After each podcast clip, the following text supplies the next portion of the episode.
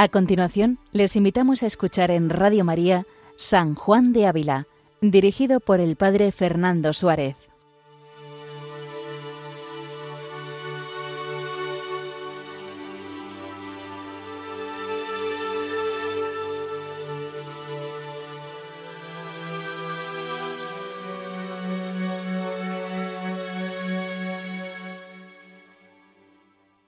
Buenos días a todos los oyentes de Radio María.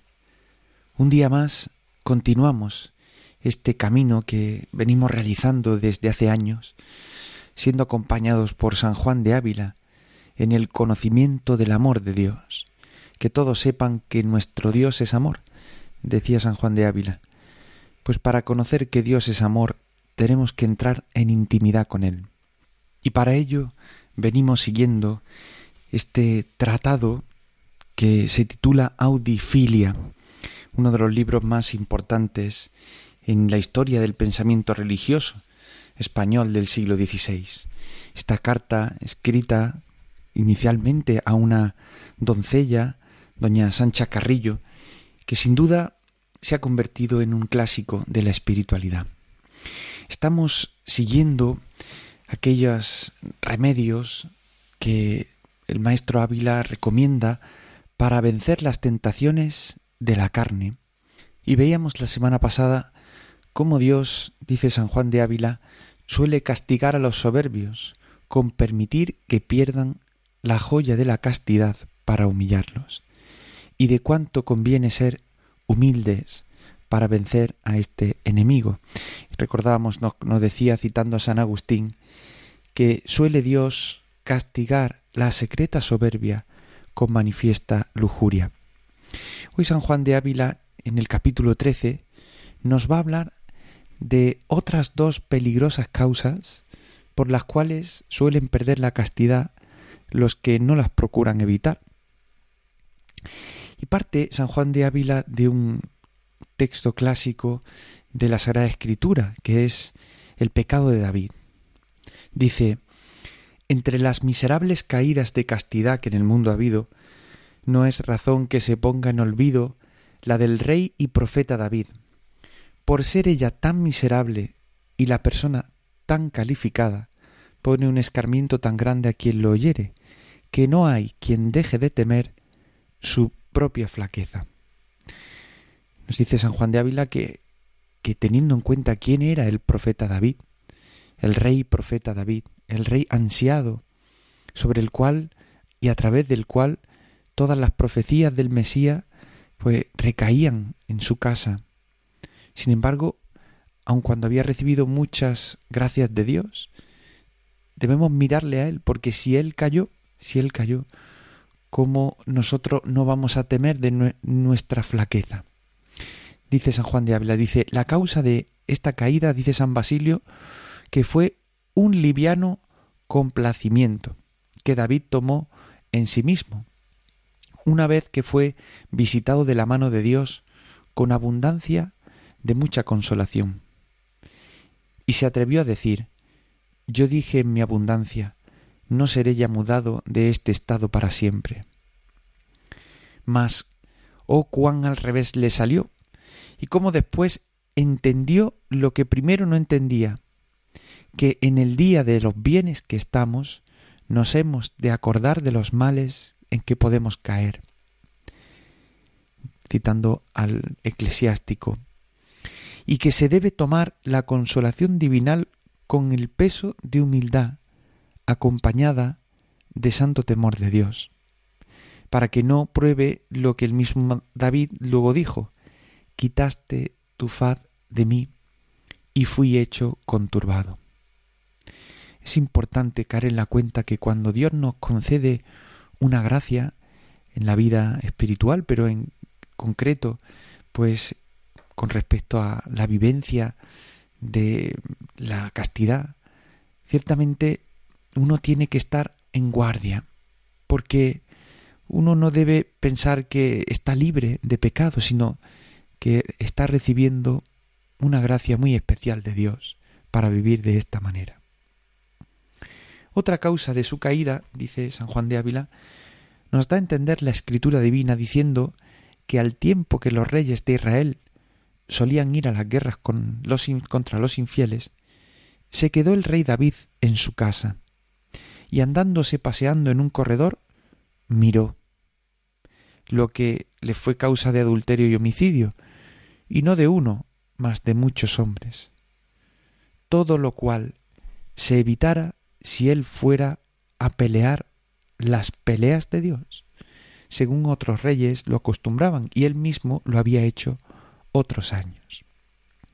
Aquí San Juan de Ávila nos va a advertir que el pecado de David, que es ciertamente prototípico, parte especialmente de la ociosidad, de la ociosidad y de no estar en guardia frente a este tipo de pecados. Lógicamente aquí usa esta imagen de ir a la guerra, pero ciertamente podríamos hablar de la concupiscencia como algo que Dios permite en nuestra vida para la lucha, es decir, para mantenernos en tensión con respecto al bien que es Él mismo. Él quiere que decidamos buscarle a Él en cada acontecimiento y rechazar aquello que nos separa de Dios. Por eso permite la concupiscencia, para que podamos buscarle a Él, para que podamos vencer al pecado con su gracia. Dice San Juan de Ávila: si vos os estáis paseando cuando están recogidos los siervos de Dios, y si estáis ocioso cuando ellos trabajan en buenas obras, y si derramáis vuestros ojos con soltura cuando ellos con los suyos lloran por sí y por los otros amargamente, y si al tiempo que ellos se levantan de noche a orar vos estáis durmiendo y roncando, y perdéis por lo que se os antoja los buenos ejercicios que solíades hacer tener, que con fuerza y calor os tenían en pie, ¿cómo pensáis guardar la castidad estando descuidado y sin armas para defender, y teniendo tantos enemigos que pelean contra ella, fuertes, cuidadosos y armados? No os engañéis que, si a vuestro deseo de ser casta no acompañan obras con que defendáis vuestra castidad, vuestro deseo saldrá en vano, y acaeceros a, a vos lo que a David, pues ni sois más privilegiada que él, ni más fuerte ni santa. Es decir, si en nuestra vida pues dejamos entrada a la ociosidad, no al ocio, que es eh, puede ser bueno y debe ser bueno cuando uno necesita descansar, pero la ociosidad es cuando uno está sin hacer nada o está sin un proyecto, sin un plan, y busca contentamiento en cosas que ciertamente le apartan de Dios. Y especialmente cuando, cuando se nos requiere o cuando tenemos obligaciones, pero sin embargo derramamos los ojos, derramamos el entendimiento, la razón, lo derramamos en otras cosas que al final, bajo capa de descansar, lo que están haciendo es dar entrada en nuestra vida a los enemigos, es decir, aquellos que pueden realmente dañar nuestro corazón, nuestra mirada, nuestros afectos. No os engañéis, no os engañéis, dice San Juan de Ávila, porque podríamos decir como aquel proverbio: obras son amores y no buenas razones. Es decir, si nuestro deseo es ser castos, vivir la castidad, ciertamente las obras que realizamos deben acompañar a este deseo, porque si no, el deseo será en vano. Y para dar conclusión, dice San Juan de Ávila, a esta materia de las causas por las que se suele perder esta preciosa joya de la castidad, debéis saber que la causa por la que Dios permitió que la carne se levantase contra la razón en nuestros primeros padres, y que de allí lo heredamos nosotros, fue porque ellos se levantaron contra Dios, desobedeciendo su mandamiento. Dice: castigóles en lo que pecaron, y fue que, pues ellos no obedecieron a su superior, no les obedeciese a ellos su inferior.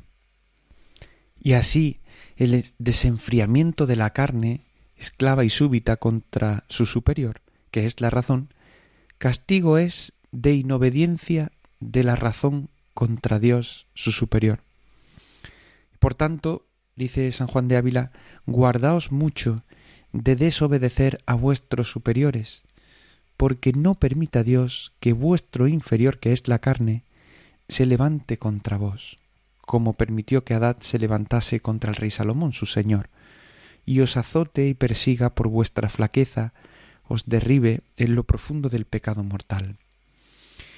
Ciertamente es la razón del hombre la que muchas veces se levanta contra Dios, cree ser Dios, se ensoberbece. Este fue el pecado de nuestros primeros padres. Por eso, si queremos vivir la castidad, la virtud de la castidad, un remedio o un consejo que nos da San Juan de Ávila es que pues obedezcamos, obedezcamos, tengamos eh, la obediencia como una de las normas en nuestra vida, y en concreto la obediencia a aquellas personas que son nuestros superiores, que Dios nos ha puesto para que nos guíen por el camino de la vida, incluso aunque no comprendamos o no entendamos bien pues por qué nos señalan uno u otro camino. Tener la obediencia como una norma de vida. Y si estas cosas ya dichas, que con los ojos del cuerpo habéis leído, las habéis bien sentido con lo interior del corazón, veréis cuánta razón hay para que miréis por vos y qué hay en vos. Porque vos no bastáis a conoceros, debéis pedir lumbre a nuestro Señor para escudriñar los secretos rincones de vuestro corazón, porque no haya en vos algo que sepáis o que no sepáis, por lo cual se ponga a riesgo de perder, por algún secreto juicio de Dios, la joya de la castidad, que tanto importa que estén bien guardada con el amparo divino. Es decir, aquí San Juan de Ávila, en esta última parte del capítulo trece, nos señala la importancia de vigilar el corazón, vigilarlo para conocer qué es lo que está moviéndonos. ¿Qué es lo que en nuestro corazón está anidando? Porque muchas veces podemos incluso no caer en la cuenta.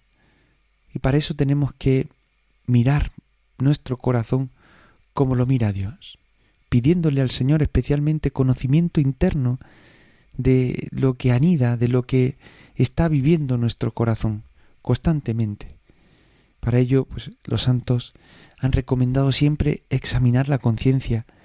La conciencia no... muchas veces no se manifiesta de forma imponente, pero Dios hablando al hombre, cuando el hombre hace silencio para escucharle, cuando pone su vida delante de Dios, los acontecimientos de su vida, sus pensamientos, palabras y acciones, a los ojos de Dios pueden revelar lo que está moviendo nuestro corazón, el lugar donde se cuida la joya de la castidad. El capítulo catorce tiene por título «De cuánto se debe huir la vana confianza de alcanzar victoria contra este enemigo con la sola industria y trabajo humano? ¿Y qué debemos entender que es dádiva de Dios? ¿A quién se debe pedir, poniendo por intercesores los santos, y en particular a la Virgen Nuestra Señora? Dice San Juan de Ávila que todo lo dicho anteriormente, y más que se pueda decir, suelen ser medios para alcanzar esta preciosa limpieza. Recordamos que San Juan de Ávila eh, nos ha propuesto como remedios en los capítulos anteriores, primero el ejercicio de la oración, devota y ferviente, como actitud habitual, una actitud habitual orante. Y luego otros que son muy importantes, especialmente cuando, cuando uno cae en un pecado contra la castidad o un pecado contra la carne, que es mirar al Señor, mirar al Señor y levantar la mirada a Él, dejándose pues perdonar por Él. También mirar el pecado en relación a la eternidad, a lo que supone el pecado en la vida, no como algo para martirizarse, sino para contemplar la fealdad del pecado y la inmensidad que supone una vida eterna junto a Dios, que nos hace mirar hacia Él y buscarle a Él. También recuerdo que nos animaba a quitarnos de gustos que pudieran eh, hacer que en nuestra vida todo fuera buscar nuestro capricho. Incluso, pues, hacer penitencia, penitencia corporal, como ya sabemos que todos los santos han recomendado, siempre pues con el consejo sabio y prudente de un director espiritual. Pero también, como hemos escuchado, pues otros medios eh, que más allá de la oración pues implica guardar el corazón, mirar los afectos. Todos son medios que la Iglesia recomienda gracias a la influencia de estos grandes santos. Bien, pues dice San Juan de Ávila que todos estos son medios y que muchas veces acaece o acontece que así como trayendo piedra y madera y todo lo necesario para edificar una casa, nunca se nos adereza al edificarla. Así también ocurre que haciendo todos esos remedios no alcancemos la castidad deseada. Dice, antes hay muchos que, después de vivos deseos de ella y grandes trabajos pasados por ella, se ven miserablemente caídos o reciamente atormentados de su carne, y dicen con mucho dolor, citando el Evangelio de San Lucas, «Trabajado hemos toda la noche y ninguna cosa hemos tomado». Es decir, todo lo que San Juan de Ávila ha dicho hasta ahora son medios que nos pueden ayudar y nos ayudan, pero no es suficiente, porque hay personas que incluso poniendo por obra todos estos medios no alcanzan la castidad que desean realmente en su corazón. Y dice, todo esto suele venir de una secreta fiducia, y es que en sí mismos estos trabajadores soberbios tenían pensando que la castidad era fruto que nacía de sus solos trabajos y no dádiva de la mano de Dios. Es decir, estas personas que quieren realmente y que se ponen a trabajar y que intentan vivir los medios que la Iglesia y que los santos nos recomiendan, pues sin embargo, pues ponen el esfuerzo en sí mismos, en su capacidad, en su esfuerzo, en sus puños, y no en la gracia de Dios, en la mano de Dios. Dice, y por no saber a quién se había de pedir, justamente se quedaban sin ella. Es decir, cuando queremos pedirle al Señor vivir adecuadamente la castidad a la que Dios nos llama, ¿a quién le pedimos?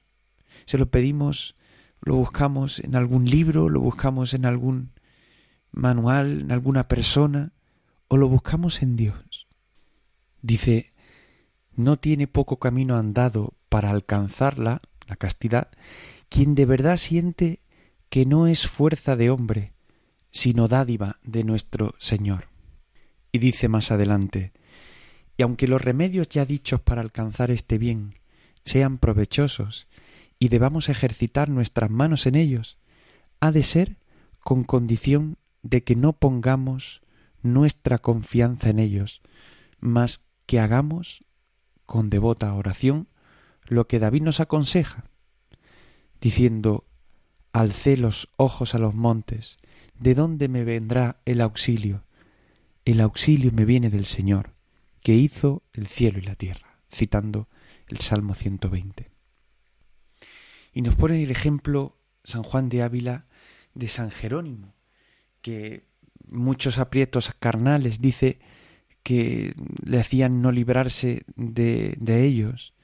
Realizaba ayunos muy grandes, dormía en el suelo, tenía largas vigilias, pero como hombre desamparado de todo socorro y en que ningún remedio haya más remedio, se echaba a los pies de Jesucristo nuestro Señor y lo regaba con lágrimas y alimpiaba con sus cabellos en su pensamiento devoto.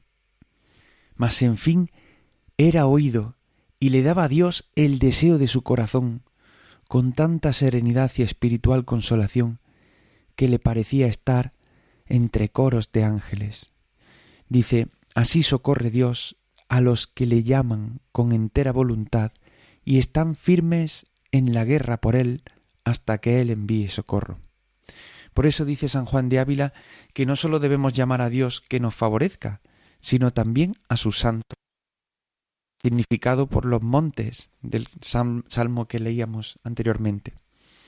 Y principalmente de entre todos ellos, la que más debe ser llamada es la limpísima Virgen María. Dice que ella oye y recibe de muy, buen, muy buena gana como verdadera amadora de lo que le pedimos. Especialmente dice San Juan de Ávila que dice: he visto haber venido provechos notables por medio de esta señora a personas molestadas de flaqueza de carne, por rezarle alguna cosa en memoria de la limpieza con que fue concebida sin pecado, y de la limpieza virginal con que concibió al Hijo de Dios. A esta señora, pues, tomad por particular abogada, para que os alcance y conserve con su oración esta limpieza. Y por último nos recomienda, dice: no os falte, pues, deseo de haber este bien, no os falte la confianza en Cristo, ni la oración importuna, ni otros servicios, como hemos dicho, que ni faltará en sus santos cuidado ni amor para orar por vos, ni misericordia celestial para conceder este don, que Él solo lo da, y quiere que todo hombre a quien lo da, así lo conozca y le dé gloria de ello, pues según verdad se le debe.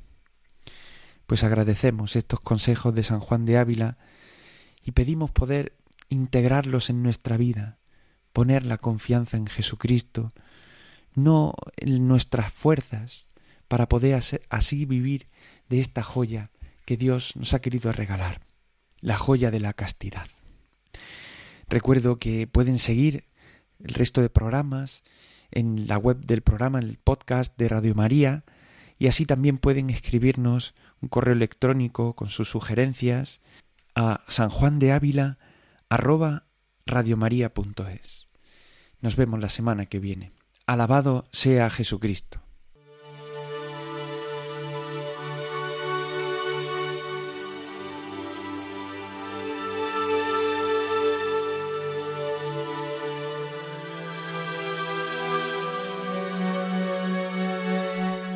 Han escuchado en Radio María San Juan de Ávila con el Padre Fernando Suárez.